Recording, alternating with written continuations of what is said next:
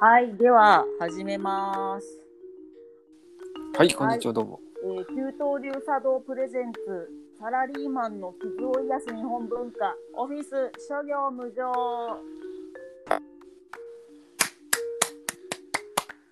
言うと難しい古臭いというイメージがあるかと思いますでもまあ日本文化は考え方を変えるとですね当時バリバリのビジネスマンだった人たちが、まあ、自分たちが仕事で疲れたことをあの癒すために作っていたようなエンタメでもあったと思います。なのでそんな切り口でですねサラリーマンのあの傷を癒す日本文化をトークします。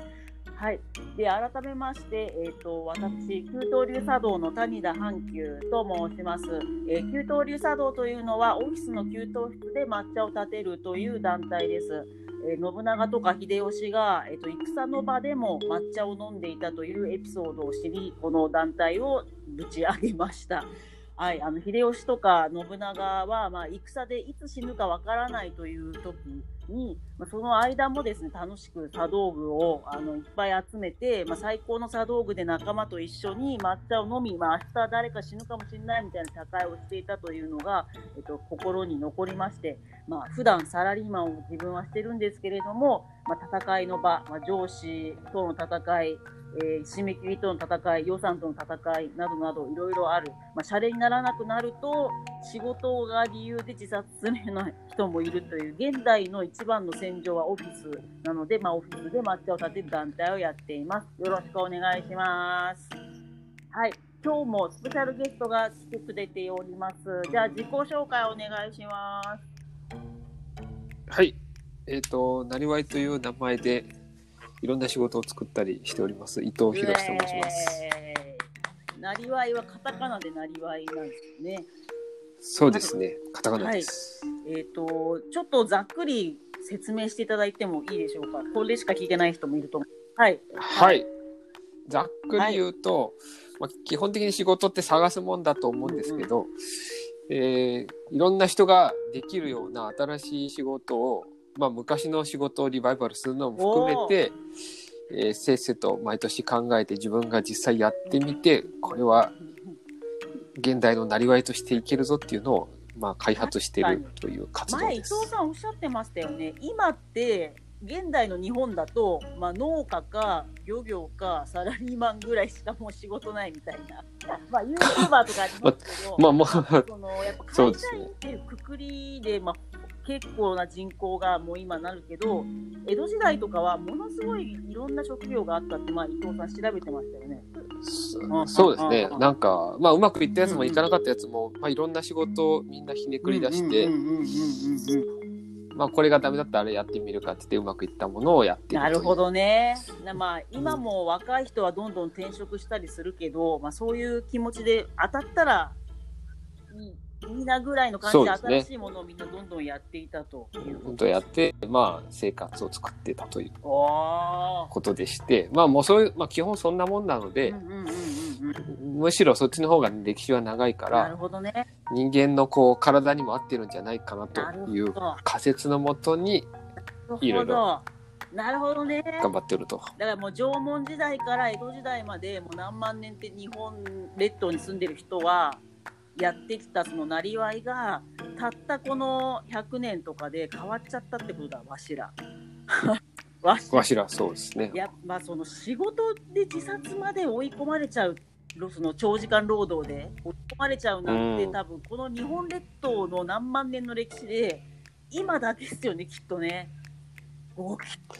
そうですね、うん、食にね、食いい食住が満足にあるけどなくなってしまうっていうのはそうかもしれないですね。ねその昔はガチの菓子はありましたもんね、危機になると。まあ菓子はあったと思うんですよね。それは本当大変なこと。それは大変、そっか、うん、別にそういう菓子でもペストでもないのに、自ら死ぬって、あその仕事のせいでね。やばいっすね。そうですね。やばいっす。なるほど。今日はちょっとそういう、その今じゃないあの江戸時代までの働き方などもぜひいろいろ聞いていきたいなと思っています。よろしくお願いします。はい。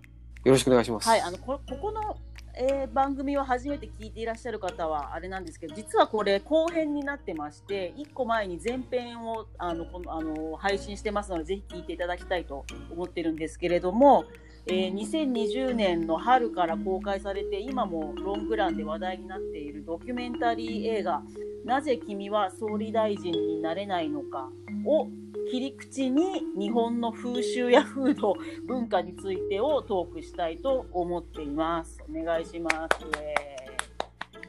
あのもう一回おさらいしますと、えっと、この映画ドキュメンタリーなんですけれども大島渚の息子さんの大島新さんという方が撮ったドキュメンタリーになります。でまあもともと、えっと、新さんは、えっと、フジテレビに入社してその時からドキュメンタリーの番組を作ってたまさにあのザ・ノンフィクションあとまあ会社をあフジテレビ辞めてからは「情熱大陸」なども作っているという、まあ、ゴリゴリにポップなポピューリズムもあるような番組も作りつつ、まあ、最近その、ね、会社を作られて骨太のドキュメンタリーを作っているということでなん、えっと香川県の香川1区で衆議院議員を目指して毎回当選落選とかをしているえー政治家の小川淳也さんを、えー、と撮った映画なんですよね。はい、でですね、あのーで、まあ、今日お話しいただきたいと思ってるのは、なんと伊藤さんがですね、香川1区じゃないんだけど、香川県のご出身なんですよね。はい。市で言うと、個人情報ですけど、市で言うと、市で言うと丸亀丸市。あれこれ言ってあの気分悪くなったらあれですけども高校の同級生が元フジテレビアナウンサーの中野美奈子でよろしいでしょうか？あ、いらっしゃったんです。いらっしゃった。ったわけですね本当にガチで同じ校舎に同じ学年です。で、高校生いましたすごい。まあ僕あんましゃ、あんまというか喋る機会ない。あの文文系と理系でクラス分かれちゃってるので、あそんな接点ないですけど。あれだ。地元の進学校ってやつですねあもうガチガチに分かれてんだ文系と理系に。もう。うんそう、2年生の頃からあ分かれちゃっあじゃあ1年生の時にチャンスを逃すと美奈子さんとは チャンスかどうかは全くチャンスとは思っていなかったが、そうですね。まああのー部活が一緒とかじゃない限り関わることはないああそうかそうかそういうことですね。伊藤さんはちなみに部活は何でいらっしゃったっておっしゃってましたですね。僕、運動部でハンドボールしてそうだそうだハンドボールだで、はいあれですよね背をいっぱい伸ばそうと思って牛乳をいっぱい飲んでたというそうなんですよ。頑張ってたんですけど、何の効果もなかったで。なんか飲みすぎてアレルギーになりかけすみませなん個人情報個人情報なったんだった。うん、なんかそういうの気にしちゃいけないですね。なるようになるしかならないいやでもやっぱね、あのーまあ、他の国は知らないですけど、日本の中高生、やばいんですよ。はちょっとですね、あのーまあ、趣味というか調べたんですけど、あのー日本はね、また話があのオープニングから脱線してますけど、戦前からもう本当、軍隊形式が変わってないんですよね、やっぱ中学、公立の中学、はいはいはい。高校が。まあ、ちょっと前も2020年夏、2ブロック禁止みたいなね、あの教育委員会が言ったんですよ、高校生の2ブロック禁止っていうのを。どこやねんっていうそう。そうそうそうそうそう。あでも全国なんのかな？ちょっとそこはまだ調べきれてないです。とにかく教育委員会がどっかが言って、ではい。なんで2ブロックがダメなんだって聞いてももうみんななんかまあ上がダメって言ったからみたいな感じで。で最終的になんか反社会勢力とに絡まれそうだからっていう全部イメージですよね。イメージですね。で そういうのはダメだって2ですねブ。ロックなんてジャニーズのみんなやってておしゃれだし多分私髪の毛少ない家系だからあれですけど髪の毛ね若くて多いゴワゴワの子にとってはすいた方が涼しいしまあ涼しいでしょうな。そうそうそうそうそうそうなのになんかいまだにその髪型を言うとかとにかく公立の中学校はこうすごい軍隊的なところがうん、そうですね。まうん、あ、なんかよくわかんないですね。怖いんでしょうけど。そうそうそうまあでもそれもなんか紐解くとやっぱ1960年代のあの学生運動はい。であですねの時は日本が唯一若者が爆発していた時期だと思うんです。うんいやいや、暴れまくってたらしい、いや本当。にまあねすごいでまあでもあの時はムーブメントで全世界でやっぱ学生運動が起きていてまあその権力に戦う若者っていうのがまあヨーロッパもアメリカも日本もみんな同時で起きたらしいんですけどそこから各国の対応によってあの今のやっぱその風習に来ると思うんですけどっていうのをちょっと専門家から聞いたことがありましてなんかまあドイツ、ドイツなんかははい。逆に学生運動が荒れた後に、高校生の人権を守るみたいな、なんか法律が逆にどんどんできていったっていう国もあれば、は日本はもうすごい抑圧の方にて、そうですね。ですよね。はいで、その、なんとその高校、中学高校とかの授業に現役の政治家が授業しに来ちゃいけないっていう法律を作っちゃっまあ法律っていうか、文部科学省が内々にそういう圧力をかけるみたいな、ありますよね。で、まあそんなんね、それでその日本だとその今の政治をどうしたらいいかっていう授業よりも、まあ、歴史として習う習うみたいな寸顔で、うん。うん習うっていう方にシフトしちゃってあのみん若者の政治離れにまんまと成功し今ではうん。若者の投票率30%という文部科学省の考え通りの国になったということで、はい、まあ、低いのは低い。そうそうそう、あ、そうそうそう、この、なぜ、えー君は総理大臣になれないかで聞いて、初めて納得したんですけど、あ、これは、あれかな、アフタートークで、その、主人公の小川さんが言ってたのはいか。もなんですけども、あの、投票率ってすごい大事で、なんか、私知らなかったんですけど、まあ、民主主義の国でも、投票が義務になってる国もあるらしいんですね。で、はいオーストラリアは義務になってて、投票に行かないとなんかペナルティーがあるらしいんです。なんかはい。はい。はい。あのーお金まず5000円ぐらい払わされるとか、なんか免許がは、あの更新できなくなるとか、ガチのペナルティーがあるから、投票率が90%を超えているらしいんですね。うんで、まあ、やっぱ国民の90%が投票すると、やべえやつが当選しなくなるらしいんです。もう統計上。はい。やっぱはい。それは統計のあれですよね。だから90%まで、数で。そうそう行くと、やっぱトランプみたいな人が勝てない。うんでなんとアメリカもこんなに世界中でその大統領選って注目されてるけど、そうですね。50%ぐらいらしいですね、投票率。えあー、あ。マジかと思って、特にトランプさんの時も50%だったっていうのをはい。はい。まあそのど。アメリカのやっぱ住んでる友達が何人かいて日本だと選挙が近づくと自動的に来るじゃないですかその投票のチケットみたいな。はい。はい。されるけど、うんアメリカはまずその20歳か18歳かなった時に、自分でその登録しに行かないとその選挙に行ける仕組みにならない、まあその。自由と権利の国っていうのの象徴かなんだでもそれがあだになってやっぱりその投票そもそも選挙権もしないと。も持てない持ってない人も多いから、いまあ、いつも投票率が低くてそうするとああいう極端な人がまんまと勝てるというのがあるからなるほど。マジで投票率を90%ぐらいに上げた方がいい上げるとやべ激ヤバの人は来ない、まあ、なるほど。まあ、若干やばい人は来るかもしれないが、んうん激ヤバは来なくなる。そうそう、激ヤバはやっぱ当選できなくなる。だから日本はやっぱり50%切ってるから、やっぱ安倍政権がもう何10年とか続い長く続いちゃっ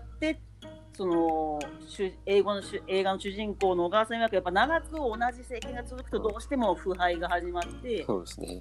あのね、いろんな官僚が自殺したりとかすることにまでなる。うん。のがあるから、まあ、その持論として小川さんがやっぱ90%ぐらいいくと安平和だぜっていうのを言ってと歌に言いました。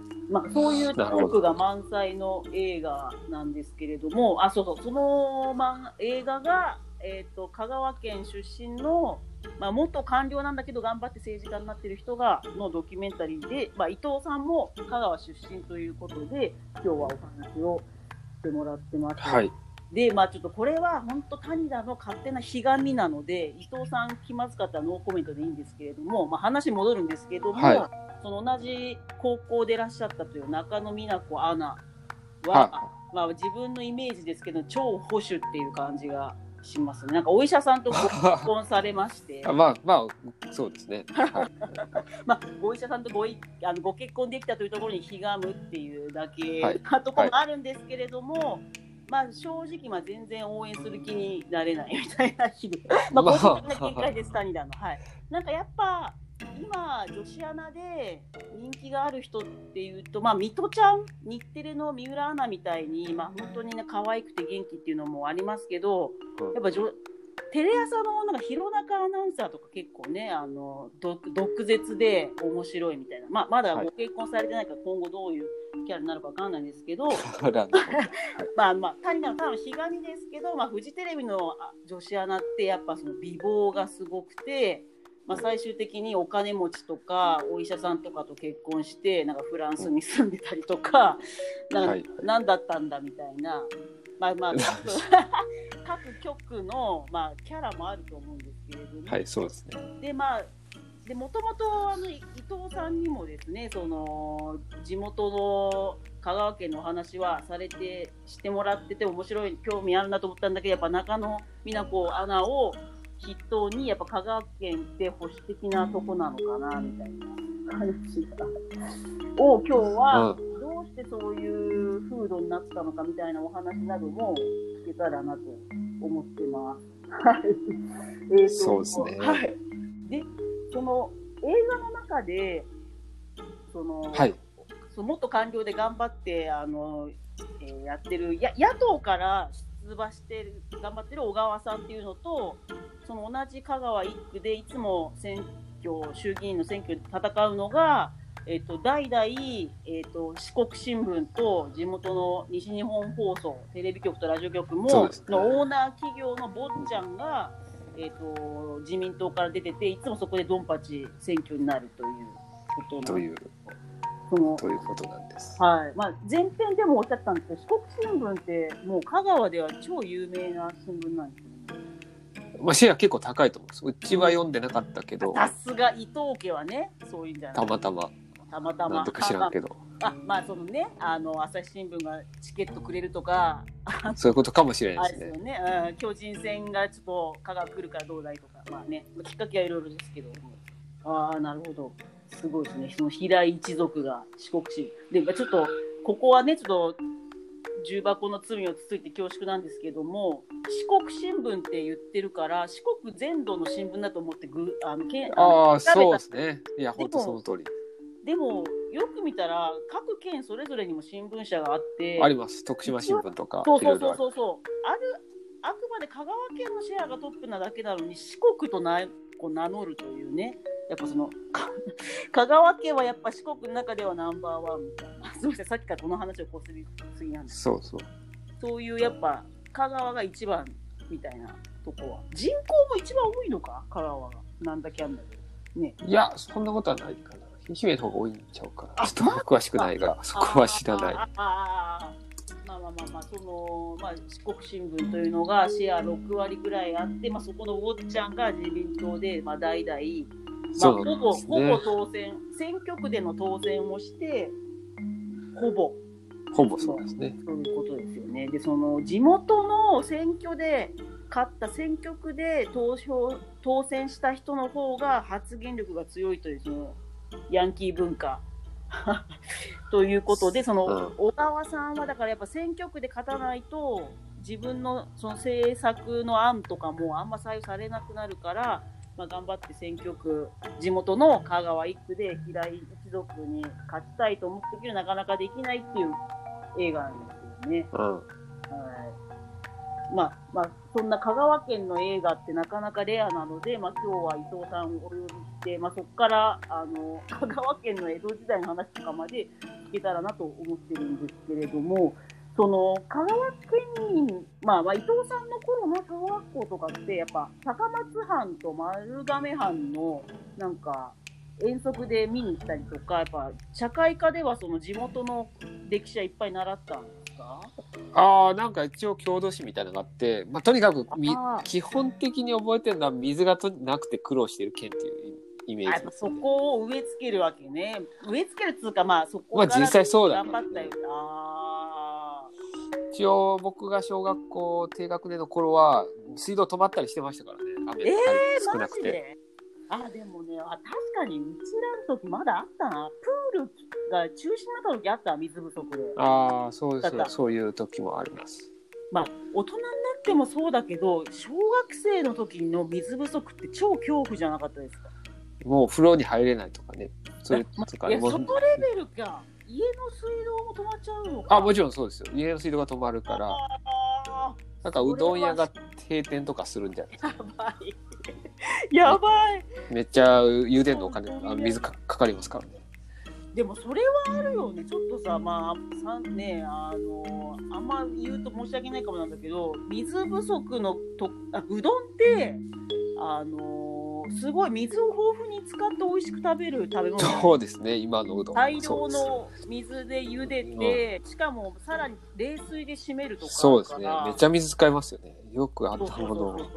それをななぜさ讃岐でみたいなとこもあるんですけどちょっとまあ話がそまたそれるんですけど あのーなんかえっ、と戦国時代にルイス・フロイスっていうスペインの方かな？あの宣教師がこう日本に来てまあ日本ってまあ関西が多いと思うんですけど、その日本人がどんな食べ物を食べているかみたいなのをすごいレポートしてるみたいのがあって、もう戦国時代すでになんか冷水での締めたそうめんをなんか黒い謎のものにつけて食べているっていうのが報告されてて。あ すごいね、示したんや。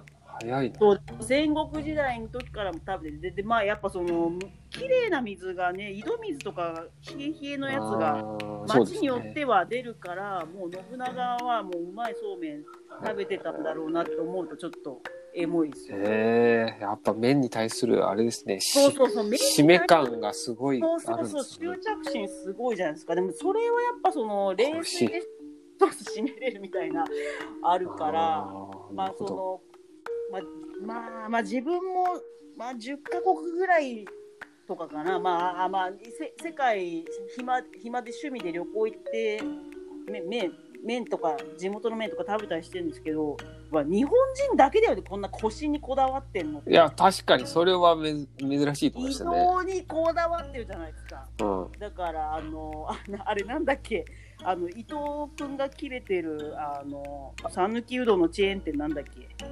ああ、丸亀製麺。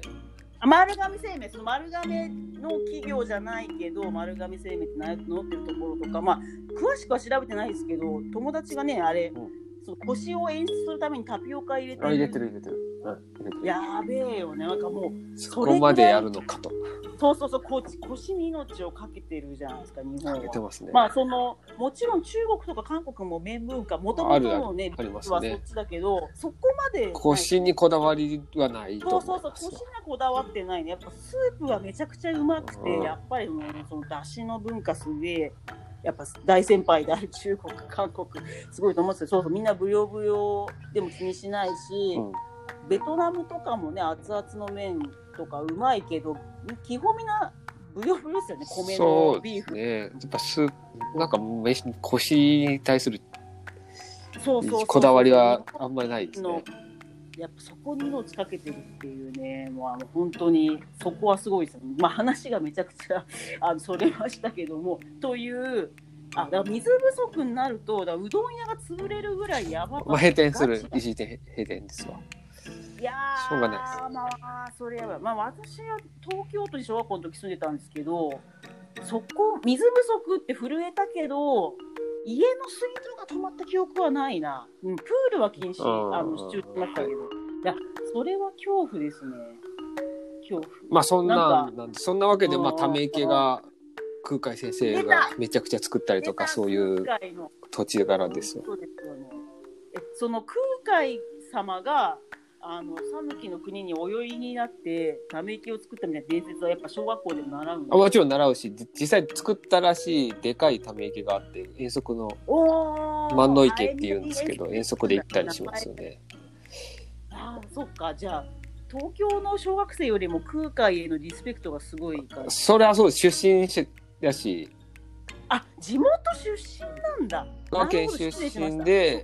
でまあいろいろ修行してまああ多分中国そうそう中国行った時に土木技術マスターしてきたんだと思うんですけどああ、それで真っ先に地元戻ってやってた的な。であの土木工事ででかいため池作ったりしてたらしい。あ、だからなんだ。なるほど。地元なんだ。うわーそれは尊いですね。尊い。空海信仰は強い。なんか。自分は東京都の小学校の郷土史は玉川上水やってたな。まあやっぱ水はすごい大事ですね。やっぱそれなんだね。玉川兄弟という尊い兄弟が頑張りましたわ。すげえ教えてああ、同じようなことがある。ありますね、やっぱり。というのがあるということなんですけど、で、あの、伊藤さんからかな、その持論で聞かれ、聞いたような気がするんですけど、まあ、水不足になるようなうん。町だと、みんなが、その、江戸時代とか協力しないと、水が回らないっていうのがあって、そねそそこから、村人同士が監視し合うみたいなう空気感が出るとか、どそういうのってどうどうでしょう？どうでしょう？ん。いや、出るでしょうね。だって、勝手にややっちゃいけないことが、命に関わってるから、ああ、そうなんだ。はいはいはいはいはい。逆に言うとそこを握られてるので、なんかみんなにうん、うんうん。例えば、あうんあお前の田んぼに水やらんぞって言われたら死にますからね。ああ、だからなんかちょっと新しいことやろうっていうのは。まあ、全体をね、乱すことはやりにくい空気感ができてもおかしくなかろうと思います。怖えちょっとその話が戻りますけど、そのい伊藤今のい伊藤さん、伊藤博さんからはその想像できないようなそのせで高校生、思春期の時、その背を伸ばしたいと思われて、はい牛乳を飲まれていたという、とこも、まああのまあ、別に香川に限らないとは思うんですけど、やっぱ男だったら背がでかい方がいいみたいな、異常なまでの脅迫概念ある。ああ、ありますよね。何なんですかね、あれは。でその丸亀のその高校その進学校でいらっしゃったとは思うんですけどもやっぱ校則とかあとなんつうの？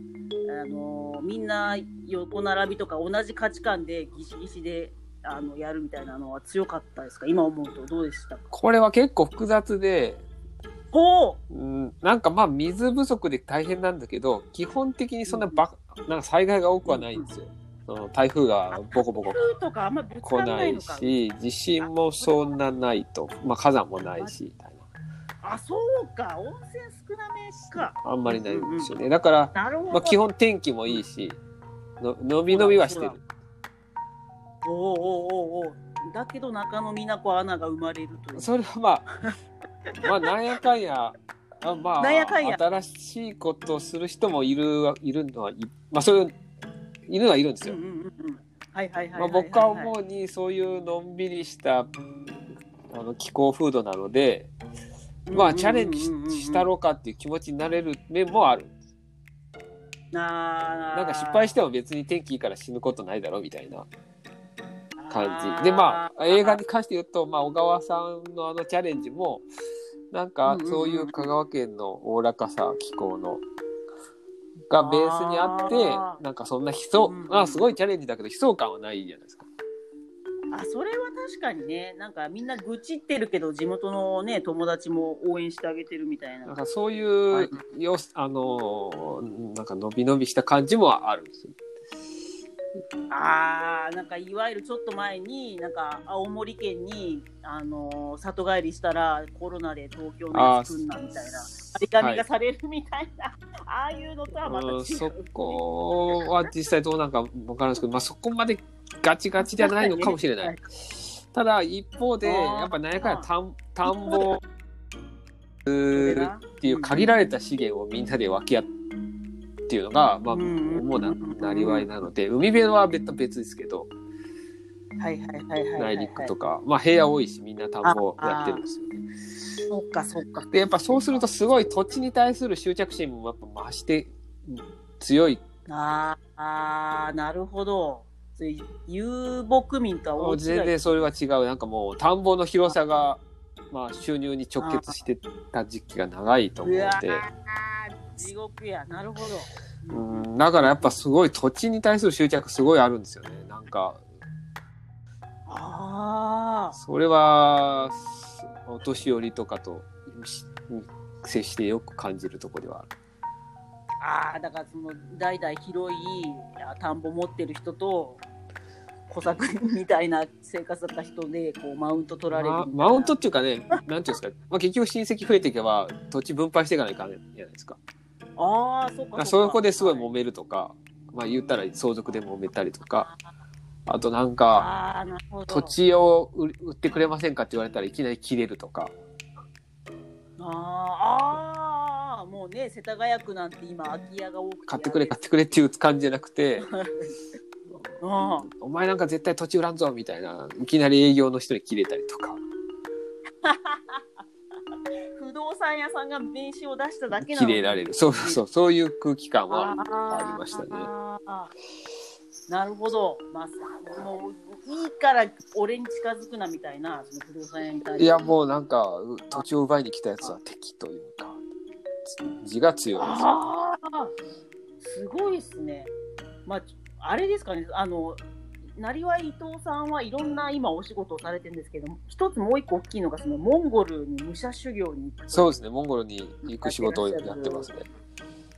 まあ、その雑なあれですけれども、あの、その田んぼに、土地、自分の土地にすごい縛られている香川県民だからこそ、遊牧民の国に憧れたあるある。それはめちゃくちゃありますよ。もあマジで？あそれでモンゴルだ。だって当初さあのい出会ったの10年ぐらい前だけどいパスポートで行ったことある国モンゴルだけです。キリみたいな。うそうですね。最初に言ったらモンゴルでした。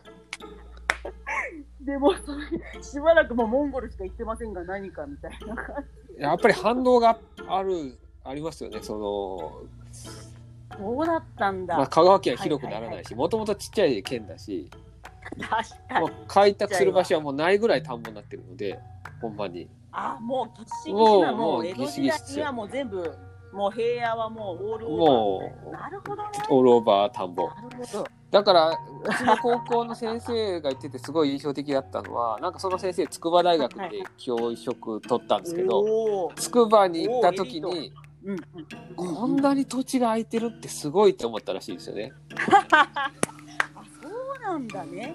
用途不明の特に何も田んぼとかか何もしてない土地がこんなにあるってどういうことやねんって言ってびっくりしたらしいんですけどなるほど。あなるほどね。なんかもう草ぼうぼうなそうそうな。もう田んぼしないんだあそこみたいな感じだと思うんですよね。ああもう香川県民だったら速攻耕す。もう開拓しちゃうと。なるほど。そっかそっかそっか。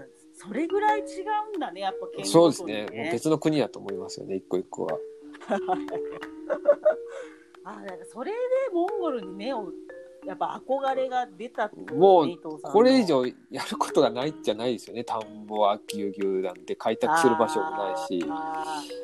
土地という概念にがんじからうん、いや、それは本当にあると思いまあ、だからこそ、めちゃくちゃ頑張ってみんな貯金する人たちが多いんですけど、ああ、なるほど。水を一滴も無駄にみたいな気持ちが強い結果か。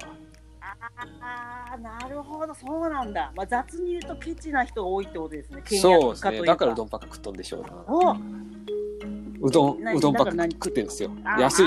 クソ安いもんね。美味しいのにさ、マジ200円台とかかけうどんだそれ毎日そんなんやから、脂質減ってたまる、たまる人はたまるですね。なんか。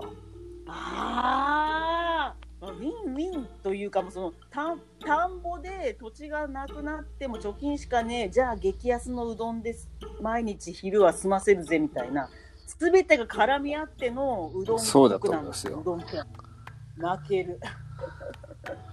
泣ける。やばいね。まあでもさ、それでさ、まあ余計なお世話だけどさ、うどんってね、すごい、え、塩がね、入ってるんですよ塩結構入れる。麺自体。ね、そのまあ腰のためなのかな。だからやばいんだよね、高血圧で。もうだから高血圧になるわ、糖尿病のリスクも負ってるわで、はい。もうちょっと考えた方がいいと思うし、なるほど多分ね。空海さんがうどん持ちうどんの技術持ち込んだ時そんなに食べてないと思うんですけどね、ああいうまあ高級品だったかもしれない。まあだってあの今も昔もお米の方が生産量多いですよね、香川うどん県とはいえ。そうですね。ね今はもちろん米米の方が多い。ゆあれかじゃあまあ戦後貯金っていうシステムができてからうどんめちゃくちゃ流行ったのかもしれないですね。かもしれないです。まあ香戦前にあんなうどん屋なかったんちゃうかなと思あマジか。あじゃあまああのーだってねあれですね小麦あんなにオーストラリアから輸入できないでしょうしね。確かに。そう自分の米っていうよりもはやねオーストラリアから輸入回らない。それ全然回らない。まあ、しかも安く出すにはってことですよね。なるほどね。だからむあれですねだからまあまあまあ戦前はやっぱ言ってもお母さんがあのおにぎりを持たせて田んぼに行かせてたかもしれないけど今は軽トラで昼休みにうどん食いに行ってまた田んぼ屋に戻る、結構山奥とかにもうどん、ねある伝説のうどんありますね屋さんあり。ます津浦浦。ああいうのはもしかしてそれはやっぱ多分田んぼの仕事してる人があそうそう。やっぱ農業って忙しいから。ひね暗くなったら何もできないので、昼ご飯早く終わらしたいんですよ。それはでも他の農なるほど村も似たような感じで、麺類がやっぱ流行る。そういうとこは。あやっぱつるつるつるって食べて、まあ、よく噛まなくても消化がいいから胃の中でなんとかなるみたいないや、ほんまそうです。いやでも本当にうまいです私だしが結構好きなので、絶対か高松とか行ったらかけうどんですねああ、いいですよね。あのたまたまとかじゃなくて汁がいいや、それはいいですよ、やっぱ。はいまあ、どそのまあ谷田さんのどうでもいりこの出汁なんで、それが私も好きですね。そうなんですよ。いりこの出汁がいいし、あと、なんか知んないけど、関東って甘いんですよね、そうですね出汁が。うん。真っ黒でさ、もう汚い感じでさ、でもちっちゃい頃からそれしか知らない。それはほんまびっくりですまあ、よ。そっちがそうそうそうでそうだからもう最初に香川とか、まあ、関西圏行った時感動したのはしょっぱいくて色の薄いけどめちゃくちゃうまいだしみたいないや、ほんまそれは。憧れ。だから伊藤君が遊牧民に憧れるように私はあのそのはい香川県のうどんの出汁に惹かれまして 飲んでいますがでもそっかだから遊牧民に振り振り切ったわけですねそう伊藤君が。やっぱ、だって仲いいよね、親戚が。遊牧民の人たちって。はいはいはいはい。ええ仲がいい。少ない？だって兄弟でゲルをはいはいはいはいはい。100メーターぐらい離して立てて、まあ結局一緒に遊牧してたりするんですけど、なかなか日本の農村でそんなん兄弟できるとは思えないですよね。大体仲悪くなるし、土地を争って喧ね土地の奪い。ああだからそれがないからまあ一緒に遊牧した方が絶対得ですからね。ああそうかそうかその方がとその広い草原にいっぱいその生き物がわーっていったのを回収するのも一緒にやった方がいいし、一緒にやった方がたくさん増えるし。とうといとうとい俺は協力しますわ。なるほどね。なるほどね。しかも100メートルゲル離れてるから、それぞれの家庭に文句とかそうそう、まあそこまでのね、し距離感がちょうどいいんでしょうな。うわあ、かっこいいな。なるほど。そういうことか。結構ね、高度な農業だと思うんですよね、遊牧って、そういう意味では。あ言い方、よくね、なんか遊牧民のことを蔑むような、ね。ああそうそう結構あれ間違ってて昔からあったもんね。なんか狩猟採集に近い形態が遊牧って思ってる人がいるんですけど、それは完全に間違いで、農業が高度化した結果、遊牧になってると考えた方が多分正しいです。かっこいいな。ああ、そっかそっか。エジプトとかでもう何万年も前に小麦をちまちま作って、限界ああ、が来てそれはあると。やっぱりその土地が文明が滅んじゃうので、ああ、そっか、痩せちゃうってことか。そうするとこう厳しい環境でも続けられるっていうのは一つ遊牧民がせ遊牧が選択肢やったと。ええまあだからそのコンパクトに家をすぐ畳めて、また移動できるよそうですね。そういうふうににも工工夫夫して。して。かっこいいなーそっか。だから日本もアホみたいに土地が広くてれば、田んぼも好き勝手にね、焼きあ畑みたいにバンバン作れたら、そんなその今みたいな相互監視あ社会にはならず、もしかしたら。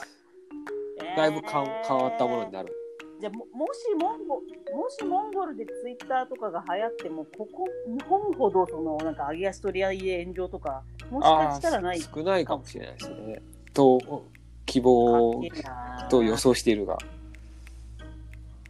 うんうんうんうんうんうんあのーあれですねまあちょっと関係ないかもですけど私その伊藤さんがねそれで地元のモンゴルの方と仲良くされて普通だったらできないその日本人を連れて行ってくれて本当にその馬に乗ってね、うんうん何キロも歩くみたいなツアーを企画されてその1回目に行った時があったんですけど行って一番ビビったのがそのそうひどい草原に行ってビビったのが空がでかすぎて ちびった。そうですね。なんか、本当に異形の念とはこれかっていうもうあ空の圧がすごく覆われてますからな。やばかった覆われてましたよでも本当自分のちっぽけ感がすごかったですあんな広い空にいたらツイッターで上げる人ってなんか炎上してるああ、それはほんまそう思いますよね。たまに日本人は行った方がいい。やばうんいやもう本当すごかったのそのさ日本に住んでるとさ空はやっぱ綺麗なものみたいなさ、うんなんかありがたいものみたいになんだけどあの草原モンゴルの草原行ったら空が怖すぎてそのでかくてドカーンって、自分の上にそうまさになんかあのなんつうのあの手塚治虫先生亡くなった後あの空にほわっと浮かぶみたいなわかんないですけどああいう威力あがあ、でもその感覚はあると思いますね、向こビビりました。すごいですよね。で、あれで夜になるともうすごい量の流れ星が落ちてきてて、あれなんですよね。あまりに流れ星がすごく落ちてきてるから、もうモンゴルだとなんか人が亡くな不吉なった時に予兆というこあとなんで。の流れ星ができるみたいな。そうなんだよね。それが面白いなと思って。あまり、そう、でも怖いんですよね、本当。あの昔のバファリンの CM でシュワーってて優しいとかいう時に錠剤がしゅあのレベルでドカンドカン来るから確かにあの不吉な雰囲気あった、その日本だとめったに見れないからそうそうそうから尊いみたいななんか なんかあの願い事叶うとかチャラチャラお気楽なもそれ。どころじゃないよねモンゴルまあそうですね、知識ない時代になんか空でビュンビュン飛んでたらなんかとんでもねえこと起こるんじゃないかって不安になりますよね。いやあれはとんでもないよ。巨大なバファリンがバンバン飛んでるわけですから空を。で昼間は昼間で圧がすごいしもうやばいよね。やばい。だから空を見上げるっていうよりはやっぱ兄弟と仲良くしようみたいなまあでかいもんがねあるってことは結局争ってる場合じゃないっていう気になるかもしれないですね。うんうんうん。いや本当だよね。そうやっぱ身内でなんとか細々でも頑張ってこの空の圧に負けないようにしようみたいな。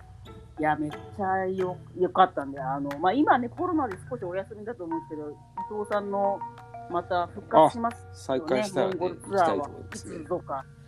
はい、皆さんめっちゃ空の圧がやばいんで、空のああとバファリン見たい人はうんぜひ。みたいないやーでも本当しみじみしました。その遊牧民だったら兄弟の仲がいいというね、その相続そう争いとかじゃね。羊は協力した方が増えるっていうあーあーでも田んぼは兄弟多いとはいはいはいはい。減るから、まあうん揉めると。そうだよね。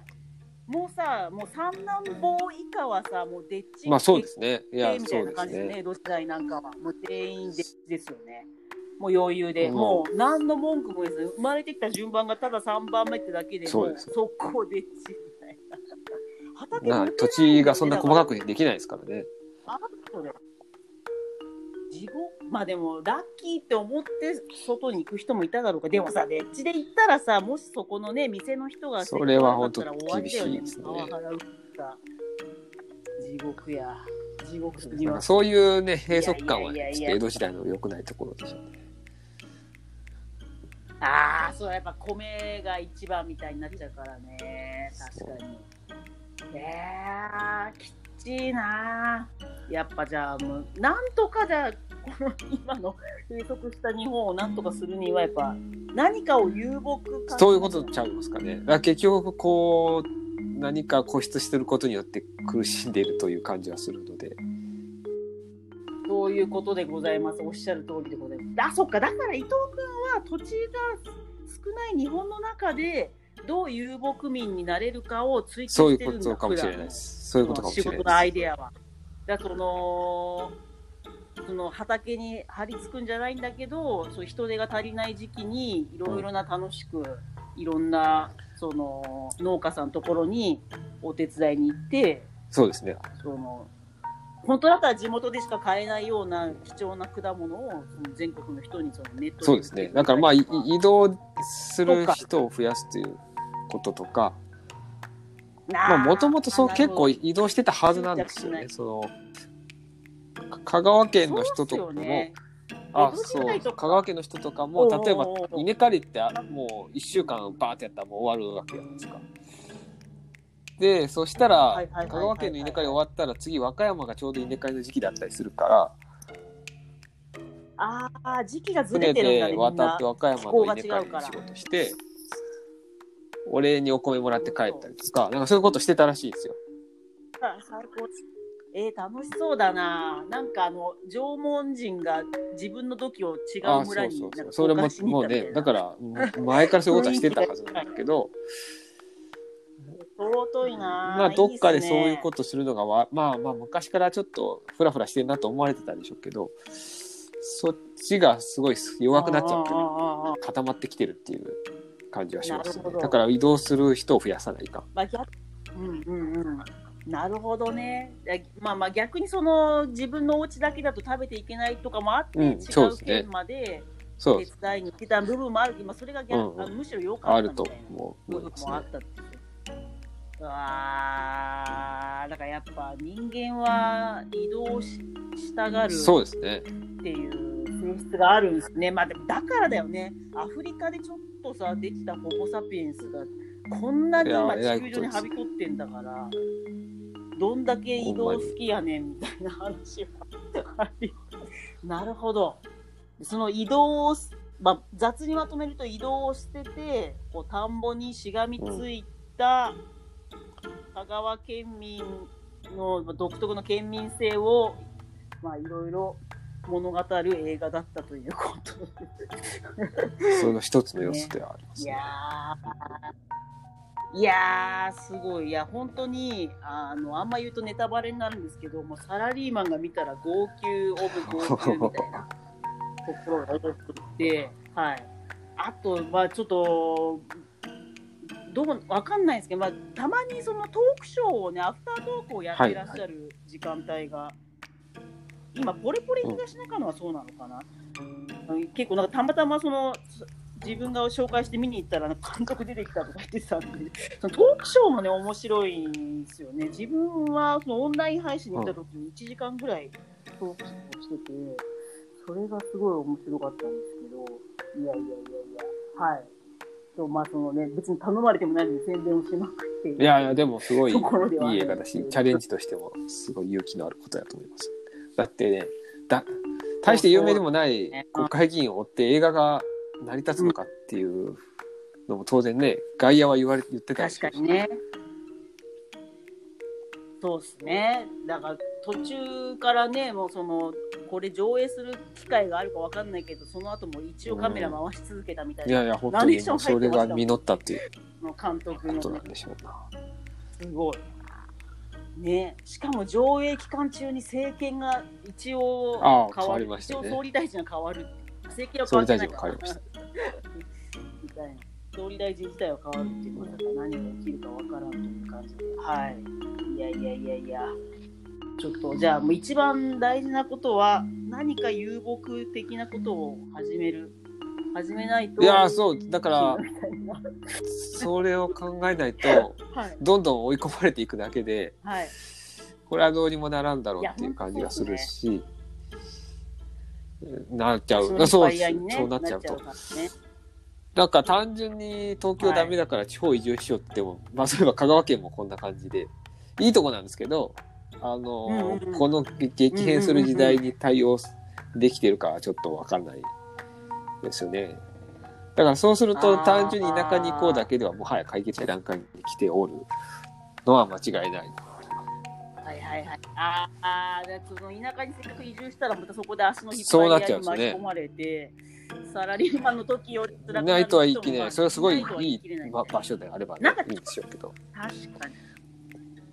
あれなんかちょっと前事件起きてましたよね。なんか、すげえ過疎の村に移住してきた人が、今ん、そうですね。ありました、ありました、どうしてもね、そういう閉鎖、閉鎖系だとそういうことが起きることがある。そうね。常に何かあったら他に移動してやれるぜっていう必要でしょうね。と思います。持たなきゃいけないということですね。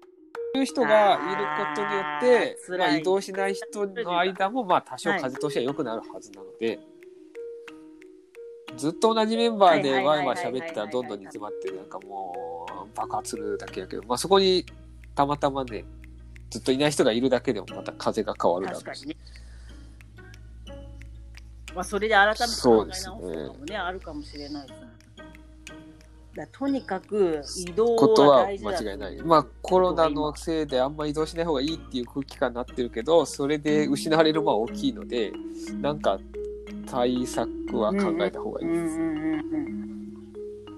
そうですね。まあその物理的な移動はまだすぐにはできないかもしれないですけど、まあでもこのあのラジオを始めようと思ったのも、うんまあ一つの移動みたいな。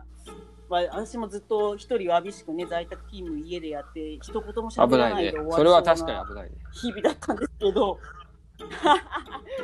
なんか伊藤君が教えてくれたよねなんかその声をホモ・サピエンスは声を出さないと急に健康が多悪分化するみたいなあの若年性健忘症になるっていう話ですね。怖い怖い怖いやばい喋らない声とを出すと一気に、あるある時間喋らないと若年性健忘症になりやすいらしいうんうんということは分かっている。すごいね。だいやーすげえ。だからさ縄文人とかさ、まあ、文字もないから結局喋って全部ねちょっとアピールしてて喋喋ることを基盤にした体の構造にしてあるのに今追いつけないぐらいみんなが無言で在宅勤務でそういうことだと思うんですよね。喋ることによって記憶能力をたなんか維持してたんじゃないですか？あそうなんだあー何度もそっかそっかそっかそれで古事記みたいなね口伝のそうですね。そういうことしないと、先祖何してましたってよくわかんないですってなっちゃいますかなるほど、なるほど、なるほど。なるほど。まあ、なので、まあ、小さな挑戦ですけど、私にとっての小さなラジオは遊牧の一歩は素晴らしいことですラジオなんで、伊藤さん、ありがとうございます。なんか、あの、まあ、よかったらまたちょくちょく。ら。いや、僕はラジオはすごいいいと思いますよ。あの、もっと、おー、ぜひ。ちょっとその伊藤君が独自の視点で調べてるやっぱそのね江戸時代までのあまりみんなの楽しそうなせライフスタイルもっと教えてほしいんで今後もなんかあよろしくお願いしますちょくちょくお願いします。ぜひ。ありがとうございます。じゃあ、あのはい。じゃあ、今日は、えっ、と、なぜ君は、えー総理大臣になれないのかを軸に、香川県や日本のいろんな風土に、ね、諸行無常についてお話をしてきました。今日はありがとうございました。最後に、また、あの、なりわい伊藤博さんからなんかお知らせなどあればお知らせはですね、さっき前前半でも言ったんですけど、ああの、あ今なりわいのみかんということで、はい。えーみかん農家さんの手伝いをしてみかんを売ってる時期なので、ぜひみかんを。注文してください。えっとはいみかん、カタカナ、なりわいで検索するって言うんですよね。あの、あの、すごいね、い伊藤さん文章がめちゃくちゃ面白いので、その、独特のその、まあ、ポエムじゃないんですけど、その、サイトも面白いので、まず、あ、見ていはい、ただけると読むだけで楽しいかと思いうます。わあの、いいいいかもな。読むだけで楽しい。しかもあれ、そうそうめっちゃ早いみかん早い時期に取れるみかん割だから酸味が効いてます私本当しつこいですけど酸っぱいみかんがすごい好きなんですごい買ってみたいなと思っています。買ってみたいと思ってます。あとえっ、とあ他はねどんどんそういう、あ、モンゴルはモンゴルはまだ復活しないんですけど、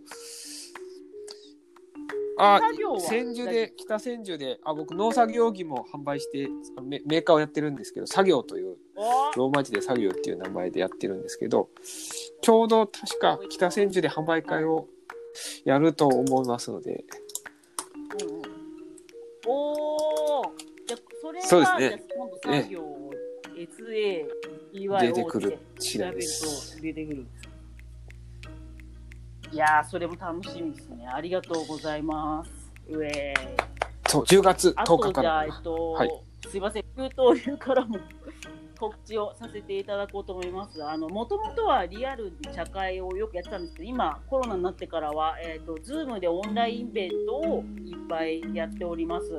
で、この直近ですと、2020年の11月13日、えっ、と、13日の金曜日、夜7時から、えっ、と、サラリーマン狂言と茶会というのを、ちょっと京都からズーム配信しようと思っています。ちょっと,、えー、とコロナで右往左往する私たちが、まあ、泣き笑いできるような、えー、と新作の狂言現代狂言と、まあ、九刀流茶道の面白自称国宝級の道具を持ってきて、まあ、そっちは消毒茶会というテーマで やろうと思ってます。はい、まだちょっと何を持っていくかは何も決めてないんですけども、11月13日、13日の金曜日やりますんで、これも、えっ、ー、と、九刀流で検索していただいて、えっ、ー、と、ぜひ、あ、ツイッターとかもやってますので、そこから見ていただければと思っています。はい、よろしくお願いします。あと、えっ、ー、と、この番組では、あの、感想や取り上げてほしいことなどお便りも募集しています。えっ、と、オフィスむあ、ハッシュタグオフィス諸行無常で、あの、ツイッターとかに書いていただければと思います。はい。じゃあ、伊藤さん、今日は長きにわたり、ありがとうございました。本当にありがとうございました。はい。激長でありがとうございます。はい。では、えっと、今日はここまでとさせていただきます。九刀流茶道プレゼンツ。サラリーマンの傷を癒す日本文化ラジオ、オフィス商業無常でした。ありがとうございました。えー、では、はい。ありがとうございました。失礼いたします。